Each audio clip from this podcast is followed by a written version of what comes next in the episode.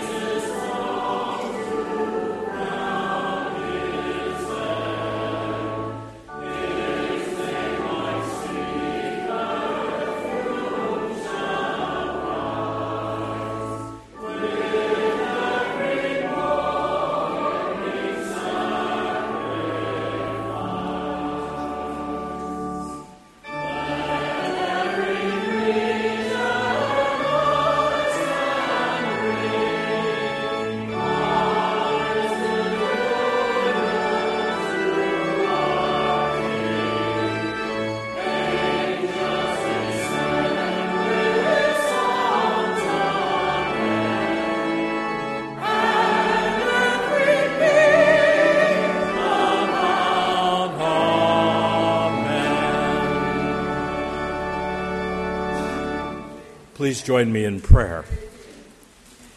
Most gracious and loving God, there are times in our lives when being extravagant is the only way we can express how profound and deep our love is. We know that our extravagance is wasteful. People are dying as we speak, dying for lack of basic needs.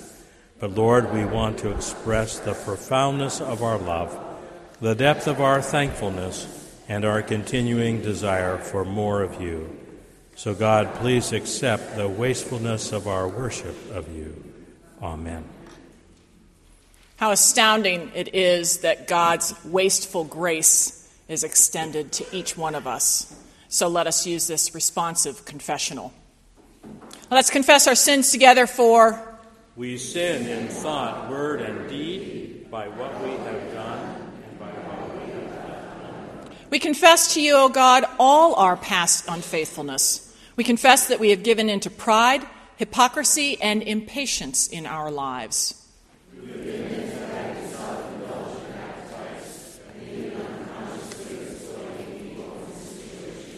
We acknowledge our anger at our own frustration and our envy of those more fortunate than ourselves.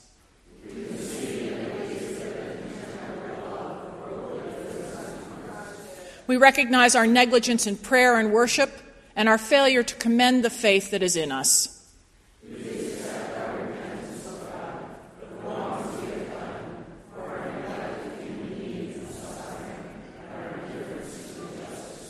Receive, O God, our apology and requests for forgiveness for all false judgments, for uncharitable thoughts toward neighbors, and for our prejudice and contempt toward those who are different from us.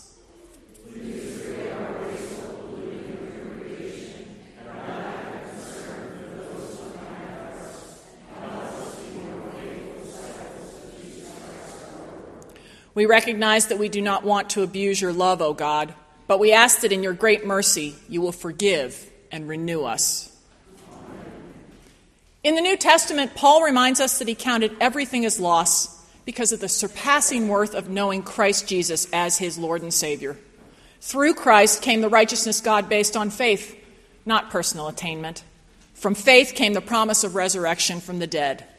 Friends in Christ, forgetting what lies behind, let us press on toward the goal for the prize of the upward call of God in Christ Jesus. Therein lies assurance that we are forgiven.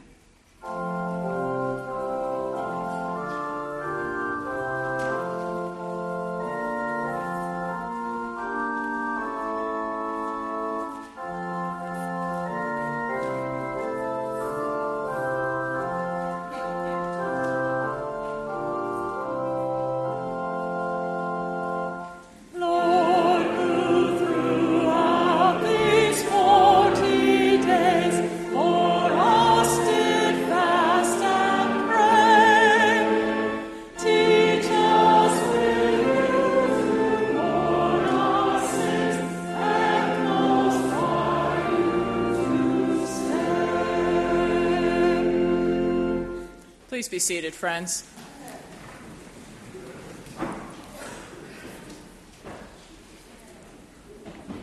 Our prophetic lesson for today comes from Isaiah chapter 43, and I invite you to hear God's word to each one of us. Thus says the Lord, who makes a way in the sea, a path in the mighty waters, who brings out chariot and horse, army and warrior. They lie down, they cannot rise, they are extinguished, quenched like a wick. Remember the former things, or consider the things of old. I am about to do a new thing. Now it springs forth. Do you not perceive it? I will make a way in the wilderness and rivers in the desert. The wild animals will honor me, the jackals and the ostriches, for I give water in the wilderness, rivers in the desert. I give drink to my chosen people, the people whom I formed for myself, so that they might declare my praise. The word of the Lord. Thanks be to God. Thanks, Carrie. I'm going to invite children to join me up here.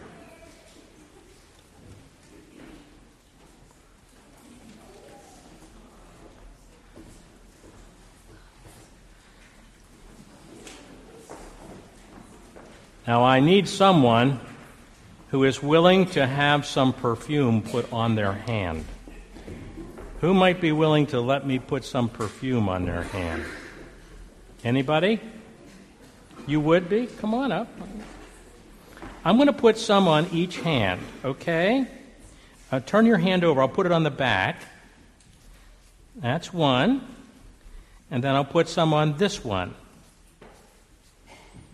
Okay. Now, do you want to smell both of your hands? Do they smell different? They don't? Hmm. See if you can tell the difference, Aaron. What do you think? Smell for one. No, move them aside a little bit. No. Not too good, huh? This is interesting. I want to let you know that you have a man's perfume on one and a woman's perfume on the other. Now, the name of the woman's perfume is Grace. And the name of the man's perfume is Aramis. So if any man or woman calls you George during coffee hour today, they're probably thinking they're smelling the Aramis nearby. Well, tell me, do you like to use perfume or do you think not? That's not your style. Did you know that some perfumes are really very, very expensive? And sometimes people pay a lot of money to smell like that? Yeah, they do. And we're going to be reading a story later in the Bible today about a woman who puts perfume on the feet of Jesus. And then guess what she does? She decides it's pretty heavy smelling perfume and she wipes the perfume on his feet with her hair. Do you think there's anybody here would like to give that a shot? Probably not. Yeah, probably not anybody wants to wipe the perfume with their hair. However, in that part of the Bible where this story is told, it says the perfume kind of filled the house. Now, when you go to Sunday school today, if you want, you can stop off into the restroom and wash your hands. Would that work good? Yeah, that's good. Why don't you stay right here? I'm going to invite someone you know very well, our elder today, Betsy Wilson, to come up and make an introduction to the family. And I'm going to ask the Hokinson family to come join me in the chancel, too.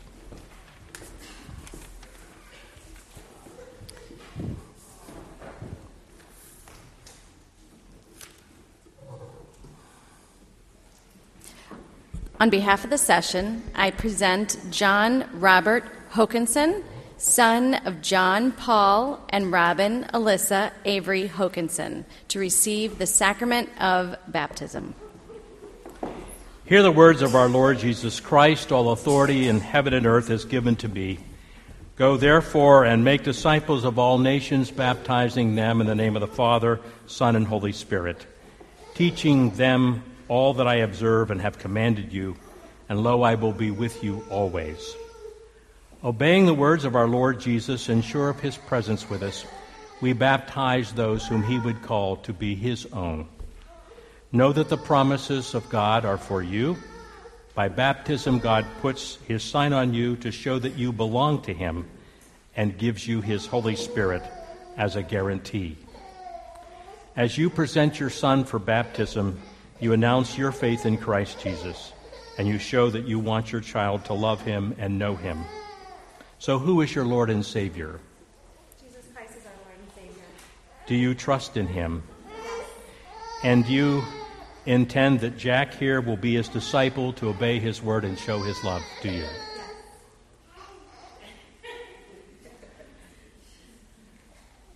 You're going to hold a little bit? Would you give me Jack's complete Christian name? John Robert Hokinson. John Robert Hokinson, I baptize you in the name of the Father, and of the Son, and of the Holy Spirit. Do you think you'll come to me?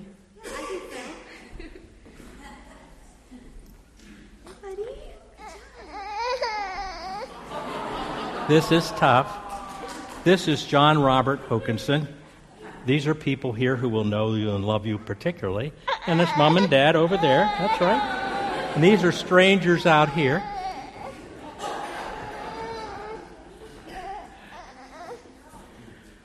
Let me remind you that this family comes all the way from Marshfield, Massachusetts.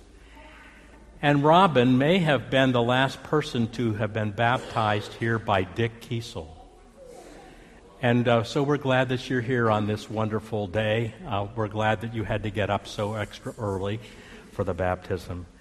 And a, a, a real blessing, I guess, is coming your way come about September, too, right?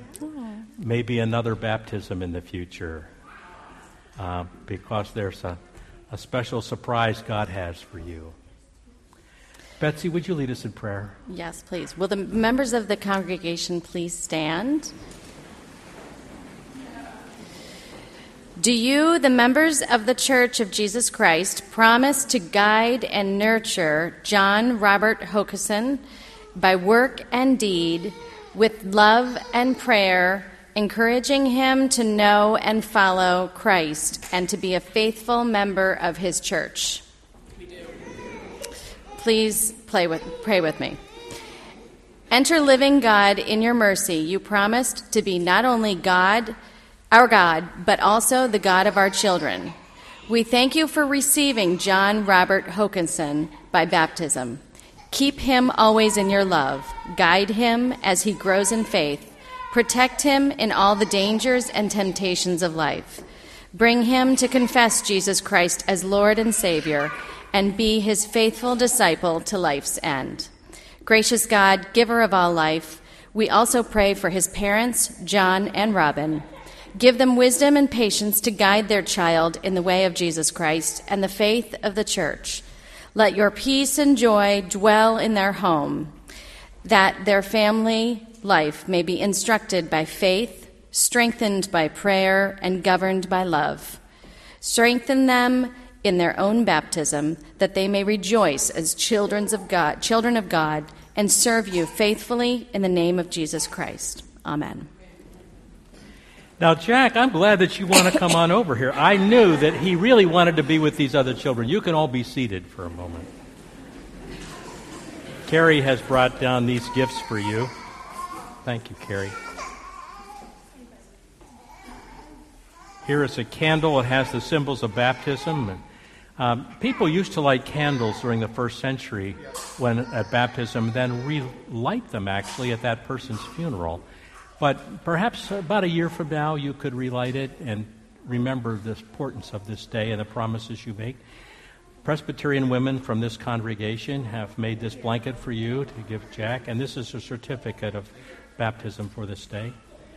May God bless you. And anytime Jack wants to join all the children up here, he's welcome to join them because that'd be wonderful. May God bless you all. And would you like to go to Sunday school now? I think that'd be great. Have a great day.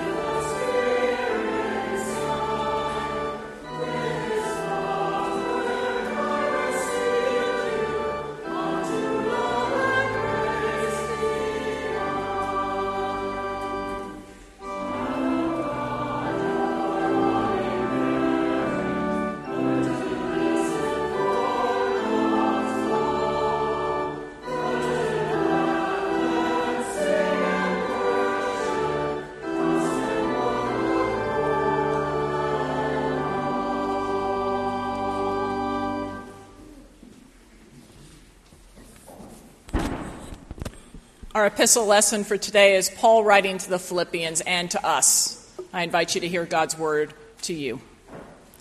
If anyone else has, been, has reason to be confident in the flesh, I have more.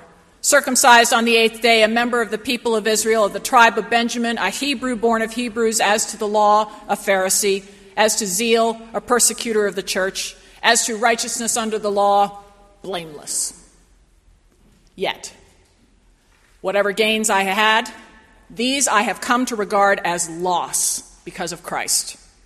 More than that, I regard everything as loss because of the surpassing value of knowing Jesus Christ as Lord. For his sake, I have suffered the loss of all things, and I regard them as rubbish, in order that I may gain Christ and be found in him, not having a righteousness of my own that comes from the law, but one that comes through faith in Christ the righteousness from God based on faith.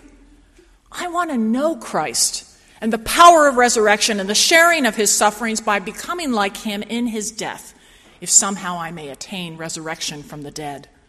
Not that I have already obtained this or have already reached the goal, but I press on to make it my own, because Christ Jesus has made me his own.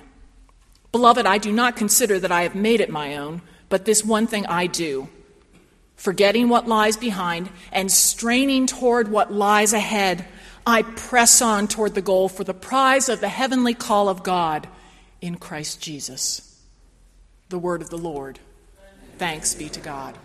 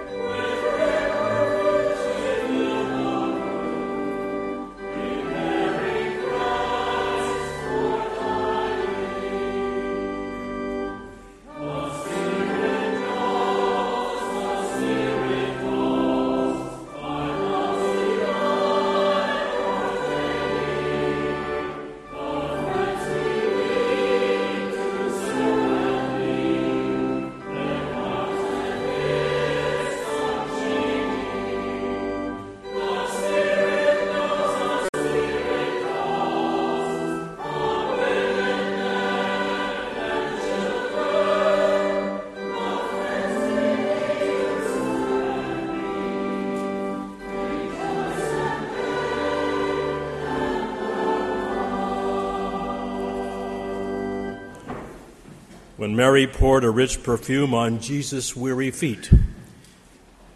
Her caring filled that humble room, the fragrance there was sweet.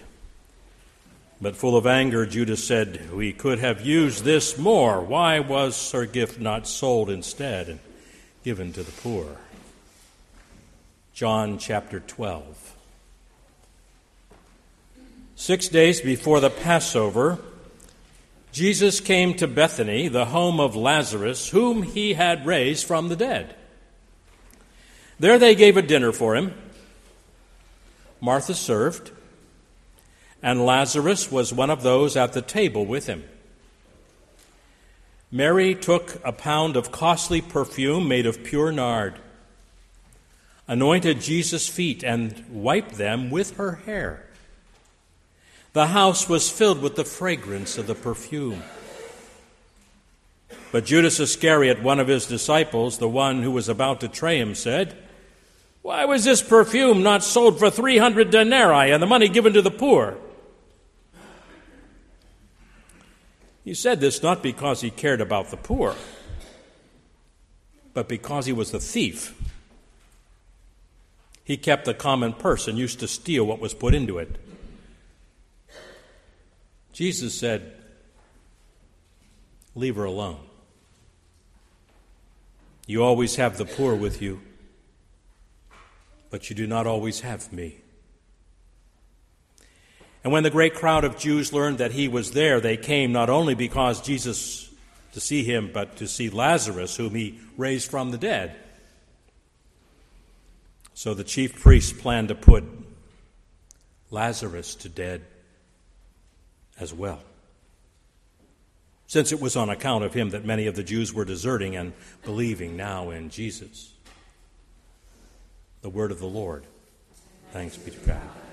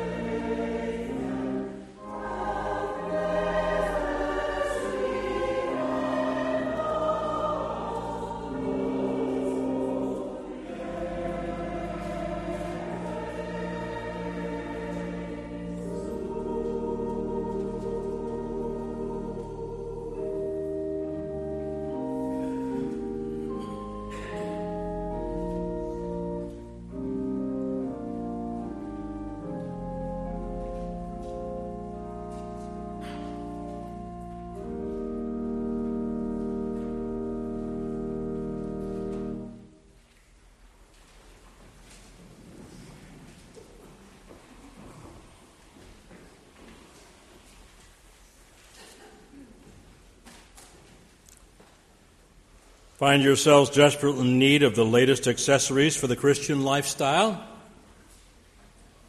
Who knew that there was actually an international Christian retail show? A gathering of those businesses and churches who sell distinctively Christian oriented merchandise. Some of them are bookstores of various types who want to carry these lifestyle accessories. There are testaments. And Carrie gave me some of them this morning. These are testaments. These are mints that are individually wrapped within copies of the most quotable Bible verses. You can grasp the sword of the Spirit in your personal battle against evil halitosis, and you can have great breath while sharing the gospel with others. Now, many in our congregation, especially parents and grandparents of young children, have plunked a CD into their player of yours that tells the vegetary story, the Veggie Tales story of Tom the tomato or Larry the cucumber. But there are also Veggie Tales puppets and games and Halloween costumes. Instead of Fruit of the Loom underwear, there is Fruit of the Spirit underwear and tote bags. There is an EvangeCube. It's a Rubik's Cube device with biblical words and verses that you twist and match. But some of these are really yesterday's Christian lifestyle accessories. Every year brings something new, and the old can quickly become passe in today's burgeoning Christian merchandise demand which at last year totaled $4.3 billion worth of business in the United States in annual sales. At a more recent retailers' convention, eyebrows were raised in anticipation of the riveting new ways we could market Jesus. Consider gospel golf balls. What better conversation starter in the tee box than a portion of Scripture emblazoned across your golf ball. Dave Cruz, president of the company, teaming now with Top-Flite to produce the balls, has added a welcome word for Christian duffers. They no longer need to be frustrated when losing a sliced ball into the rough because who knows what pagan might find that ball later on. And if you're spraying the ball, well, lose a golf ball, share the gospel. I once was lost, but now I'm found.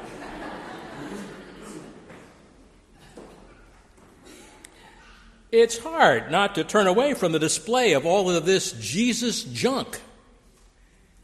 It's like the accident on the side of the thruway. You don't want to look at as you drive by, but you can't help stop to see.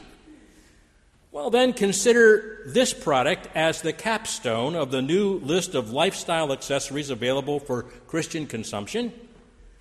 It is Virtuous Woman, a Christian perfume line.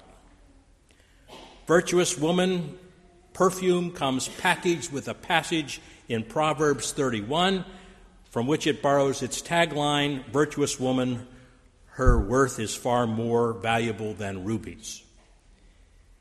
Its website claims that it is a fragrance experience that engages the body, mind, and spirit. Is it possible that one's perfume can express one's spirituality? Well, retailer Milton Hobbs claims that what makes his floral fragrance distinctively Christian is that it can become an evangelistic tool it should be enticing enough, the perfume should be, to provoke questions like, What's that you're wearing? And then you have the opportunity to talk about your faith. I mean, there's no reason to doubt Hobbs' sincerity, but aren't there already enough well known perfumes that a woman could wear with which to bait and switch the conversation? That smells lovely. What are you wearing? Oh, that's Obsession by Calvin Klein. I'm really obsessed with Jesus. Or, oh, that's eternity. Do you know where you're going after you die? Oh, you must be smelling my romance by Ralph Lauren because God so loved the world. I've probably gone a bit too far. But ironically, this concept of a Christian fragrance is found in the biblical text.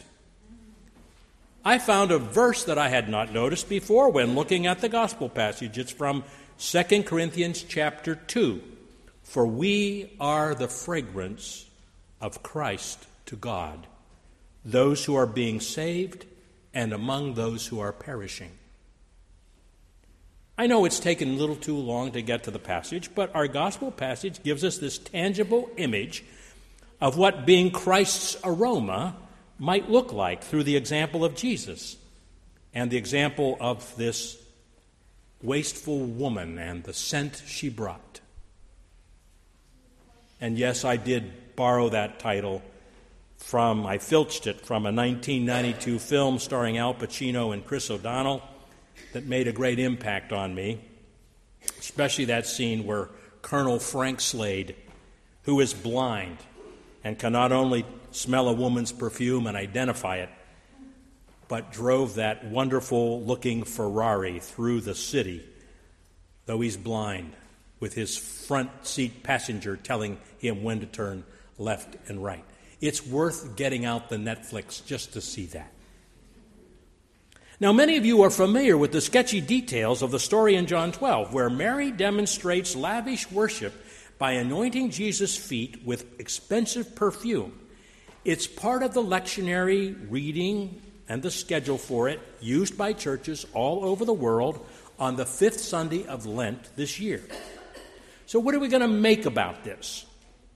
Well, last week we uh, spent more time in the gospel, um, or at least I think we should have spent more time there, and we could have focused on the prodigal son. The word prodigal actually means wasteful. And when I thought about the story, if I thought about it through the eyes of the older brother, I think I would have labeled the story the story of the prodigal dad, because in some ways he appears to be the most wasteful. Then I realized wastefulness shows up in this week's text too. Well, Jesus was different. When Jesus arrived in Bethany, the region was gushing with heightened interest in the one who had just raised one of their own from the dead. Faithful Jews, even non Jews, were curiously seeking to know more about this rabbi. Quite a few years ago now, Jerry Mello, who was with us in worship this morning, and Martha and I stopped at the tomb of Lazarus. Nearby was the house of a woman who offered to give you a tour of her Palestinian home for a few dollars. We did not go. But we did see her climb later into her BMW. Our guide told us that she was now headed to her actual home, that her peasant looking clothes were really her costume for this old home beside the tomb of Lazarus, that she had paid a premium price to own this traditional holy site of Jesus' miracle, and the house was actually her business. Then our guide led us to the tomb. It was not damp as I had supposed, it was dry and musty. The traditional site where Jesus had raised his friend Lazarus from the dead. And if you recall the story about that, Jesus was at first berated for having taken so long to get to Bethany and to the house of Lazarus. And they kind of said to him, You know, Lord, if you had come a little quicker, our friend Lazarus would not have died. But you just took a little too long to get here. And so Jesus said, Would you please remove the stone from the tomb? And they said, We can't do that. It smells so bad. He's been dead for a number of days. We could not stand the odor. The stone was removed. And you know what happened? Lazarus was raised. Jesus had this reputation. The aroma of the Christ had already filtered through the countryside. He was not only uh, different, he was very intentional. You probably didn't pay a whole lot of attention to the first few words of this passage. It, it was six days before the Passover. So, according to our reading, this event took place just before Jesus was going to celebrate the Last Supper, almost a week earlier. It is at the beginning of the last week of Jesus' life. He had little time left to lead, and he had little time left to make an impact on hearers and followers. He captured most every fleeting opportunity to dis- demonstrate the nature of the kingdom he hoped to bring. Martha was serving the meal. At least she's very consistent here. And the recently dead Lazarus dined with Jesus at the table. This is a very funny time for a kingdom lesson. But dead trees, drawing water from a well, a storm in a boat, those are the common fare kinds of things that Jesus encountered, which quickly became his teaching devices and notice here that elsewhere in the Gospels, Jesus does not bait and switch people with any fragrance to faith tactics. He uses what presents himself at the time. He does so intentionally. He takes the opportunity to utilize any spiritual conversation starter that might present itself. A meal is interrupted by this worship event. Jesus' example gives us insight into the lens through which he observed our world. God is working all things for God's purpose. Jesus was different, he was intentional, and he faced an honored cost. The author of the Gospel, John, gives us deliberate details of the dinner, especially when he demonstrates the humble, extravagant cost that Mary was to provide as her act of worship. And by the way, we really don't know from the text which Mary this was. We don't know if it was Mary, the sister of Martha, or was it Mary Magdalene, or some other Mary. But she did have pure nard. She was about to pour it out, and she would then convert her own hair into a servant's foot towel. Judas objected about the ridiculous expense and he tells us that the value of the perfume was a year's wages. 25,000, 50,000, $150,000. I mean, would you spend that kind of money on a bottle of perfume and then dump it on somebody's feet? Even the people who were watching this extravagance thought she was nuts. John wants us to know that there is a huge cost and sacrifice for Mary. How beautiful a thing to do. And the extravagant scent of Mary's sacrifice filled the room.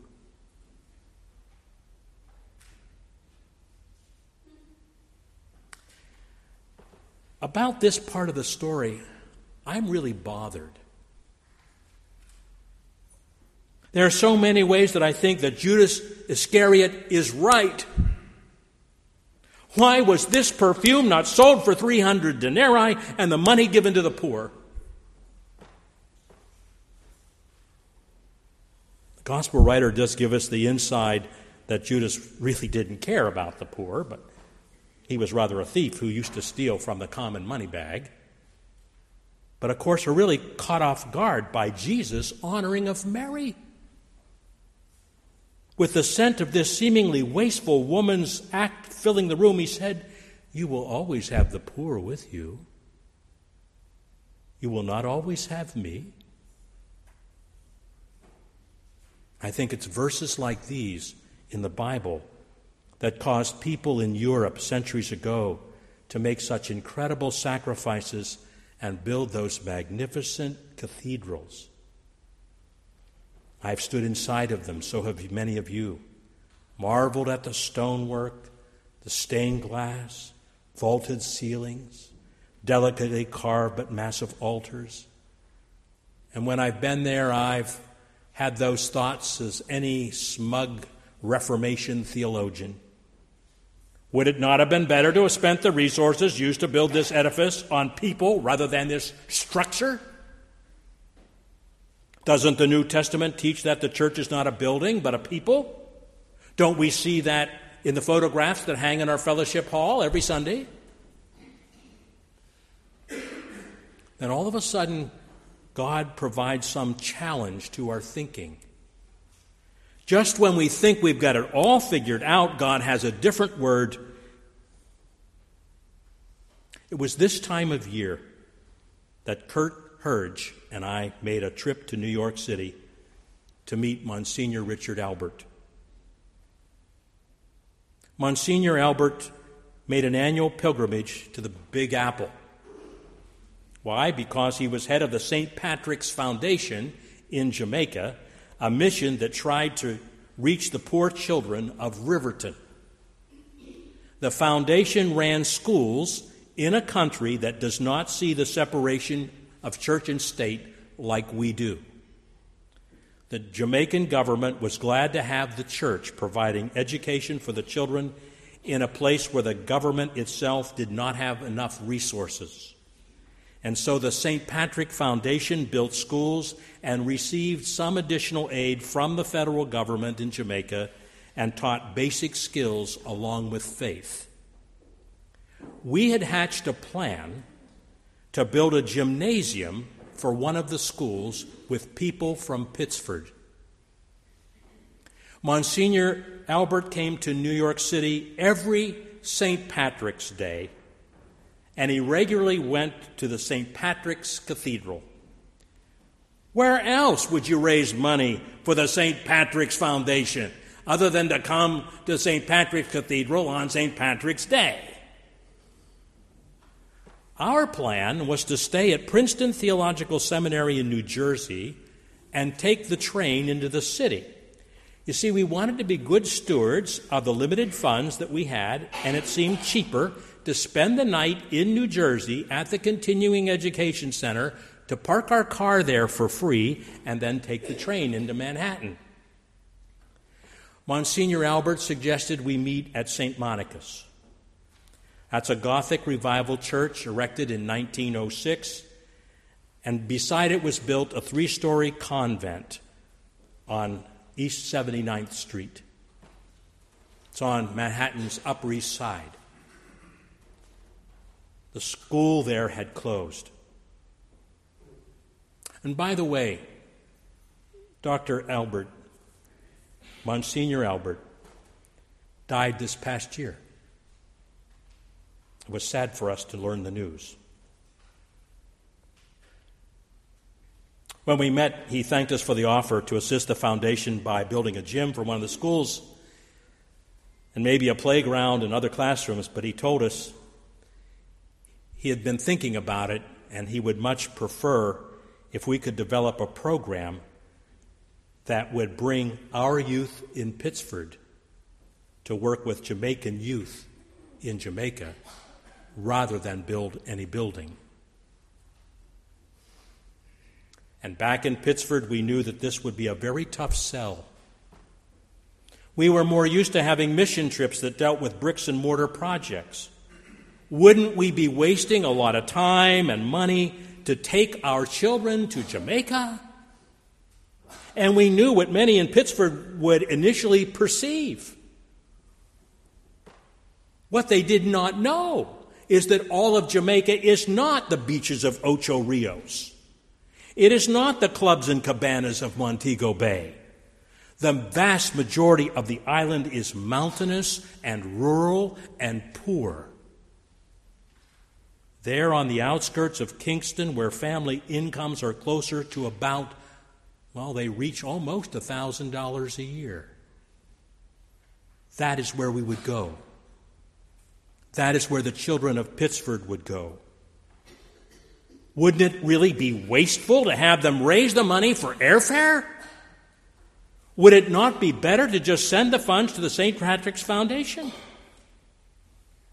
And Monsignor Albert said to us, Absolutely not.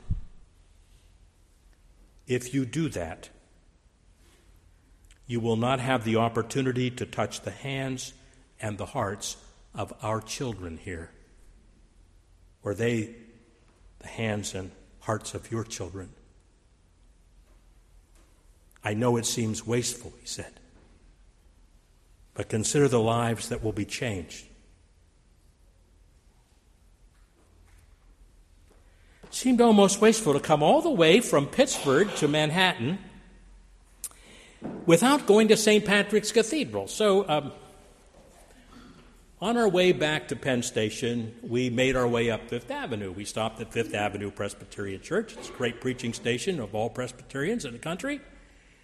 And then we went to St. Thomas Episcopal Church. If you ever go there, it is one of the most beautiful reredos in all of Christendom, anywhere in the world. And then we went to St. Patrick's.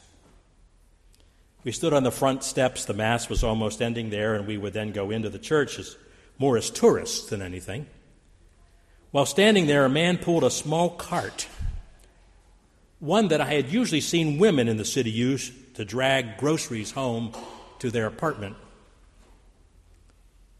He made no eye contact with us. He kept his head down.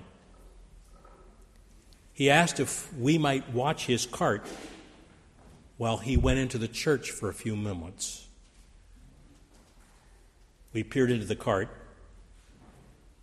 It had a blanket, some clothes, an extra pair of shoes, and some food.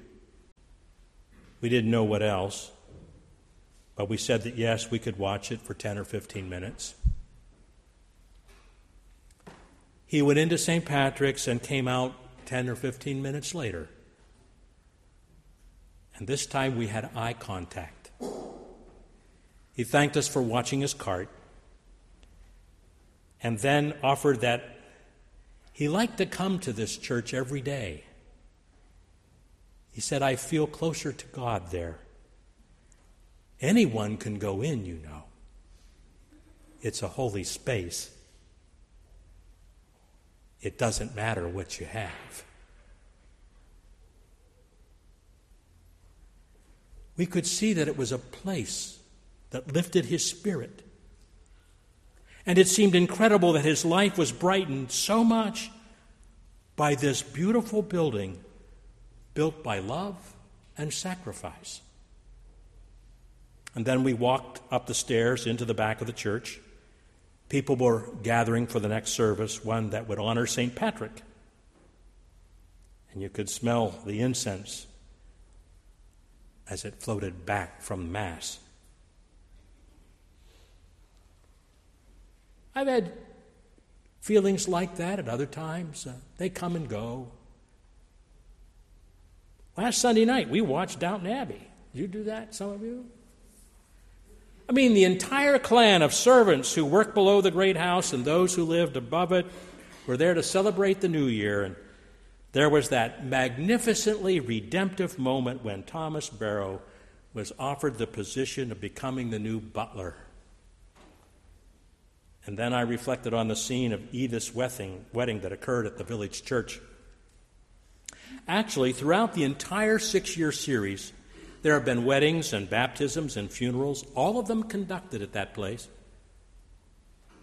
And it was in that church setting that the burials of those who worked as servants and those who were blessed to own the gracious manor came together. And it occurred to me that the beautiful place had a function as they sat servants, managers, and owners in the same pews. So I think about the smell of the perfume and the wasteful act of a woman, and how in our own judgmental ways we righteously condemn the extravagance done by others that really was meant to honor God in some special way.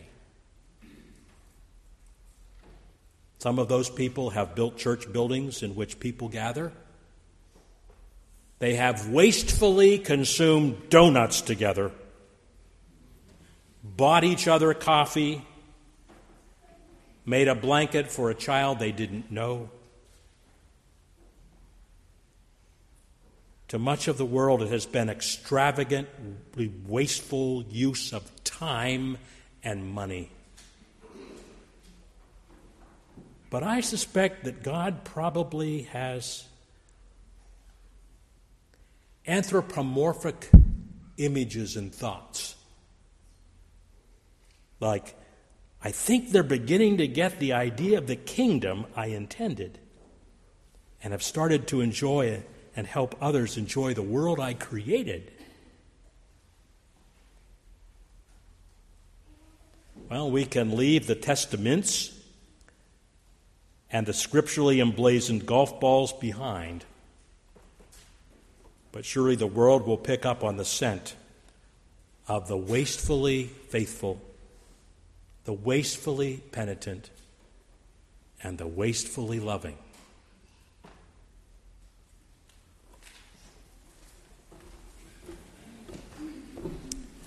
The Lord replied, Leave her alone. She bought it for this day.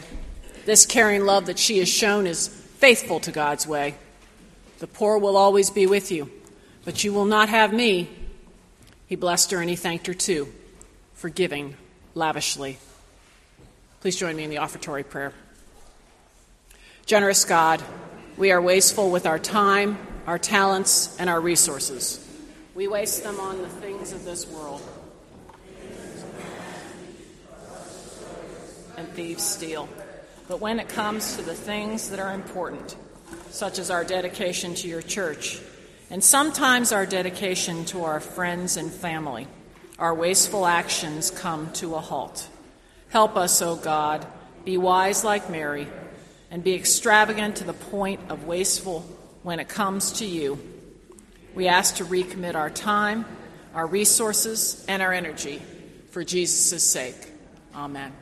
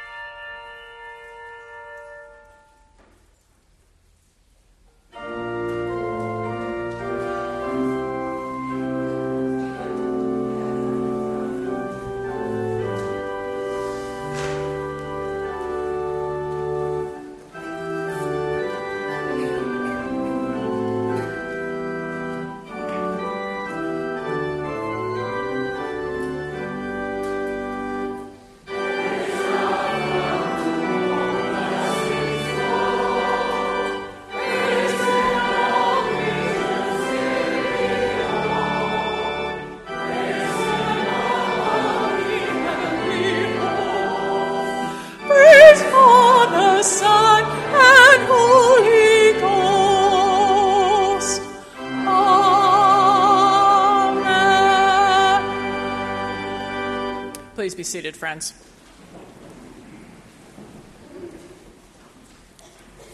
Bruce, we have a couple of people who want to make some announcements. Yes, Laura Bachman does right here. So.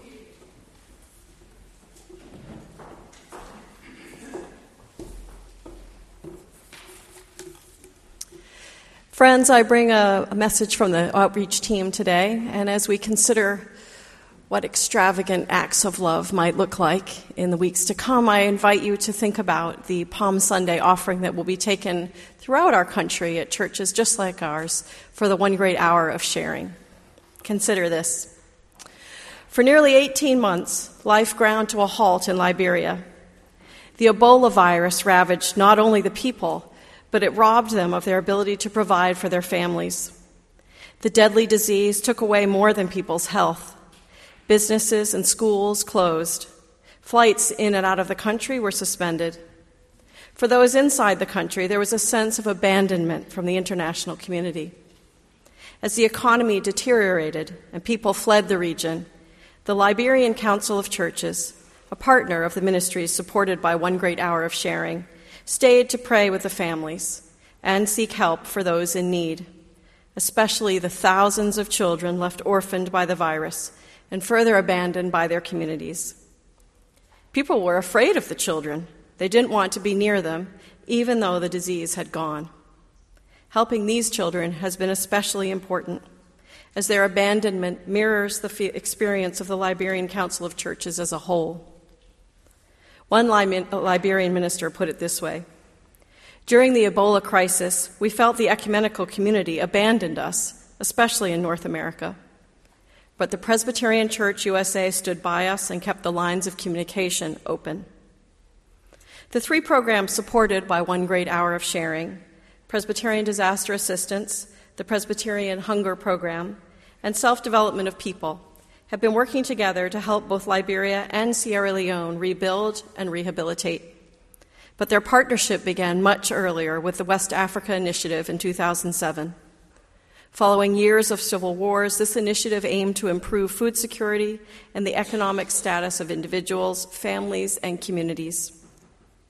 The communities involved in the West Africa Initiative have experienced the same crisis as their neighbors. But the work supported through One Great Hour of Sharing has supported their resiliency. Thanks to your continued support and the efforts of the OGHS programs to remain connected to their partners in the region, these communities are now on the road to economic recovery and are able to support and educate the orphan children abandoned in their midst. Your gifts to One Great Hour of Sharing help support these strong and compassionate partners in West Africa on their long journey of recovery. Your generous and consistent contributions have enabled gifts of sustainable development and food security linked with them, the expertise, creativity, and commitment of our church partners there. The impact has been seen in communities that remain resilient in the face of the most difficult circumstances, knowing that in a time of great crisis and abandonment, the most important gift of your presence and commitment remains steadfast. Please give generously to One Great Hour of Sharing to help support the progress in West Africa.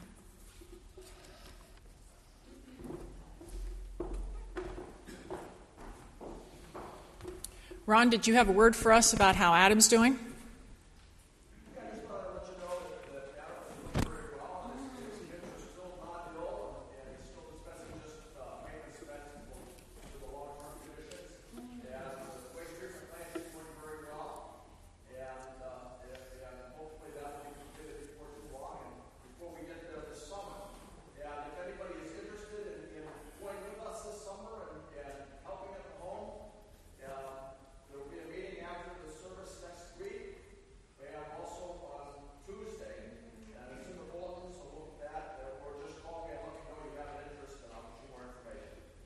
Thanks, Ron. Melanie Jones, I see you're here in the congregation. If anybody is interested in getting up and moving, she has some Zumba classes that she's starting for us next Saturday. You can see her in Fellowship Hall. Bruce, were there other announcements that you know of? No, I don't think so. Okay.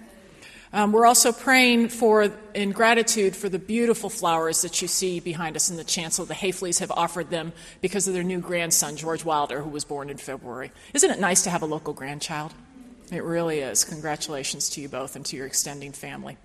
We're also thankful for birthdays that have happened today. We're celebrating both um, Trudy Bartleson's birthday today, and earlier in the 8:30 worship service, we had an opportunity to celebrate with Clara Travis. Any Claire Brown sightings? Okay, so we can talk about her 100th birthday surprise. It's April 1st. I have cards here in case you would like to send them to her. We'd like to shower with a, her with 100 cards. See me afterwards if you'd like to participate with that.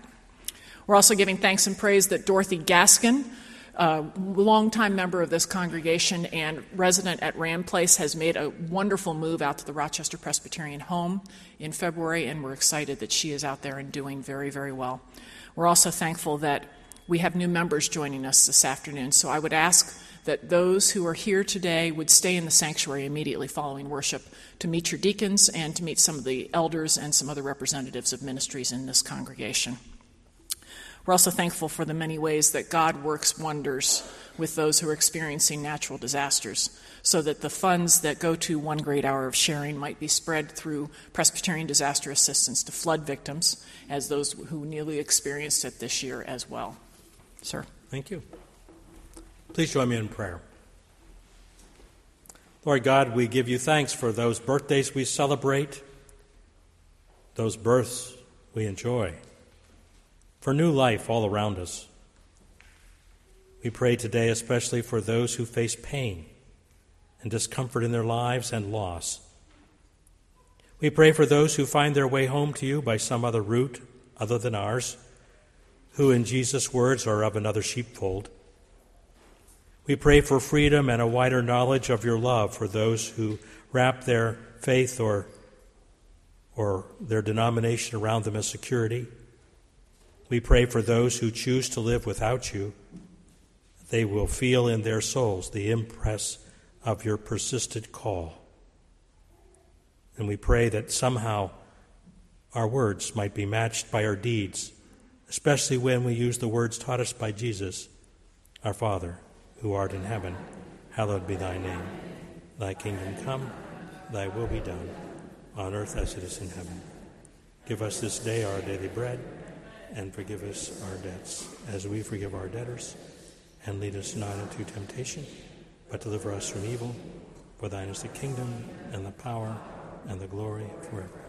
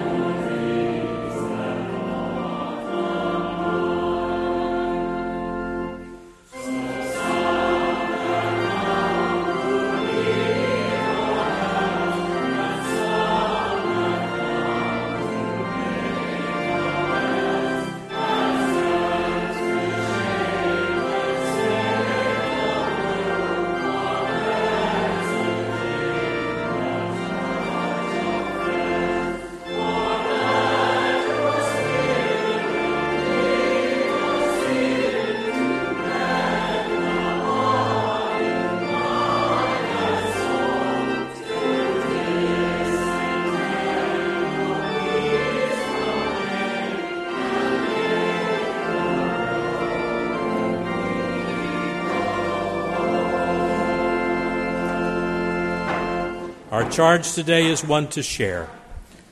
O Christ, what can your people bring to show you thanks and love? You need no fragrant offering, for now you reign above. Since there will never cease to be great need throughout our land, may we in worship praise your name and offer folks our hand. Go in peace. May the love of God the Father, the grace of our Lord Jesus Christ, and the presence of the Holy Spirit go with us and abide with us always. Amen.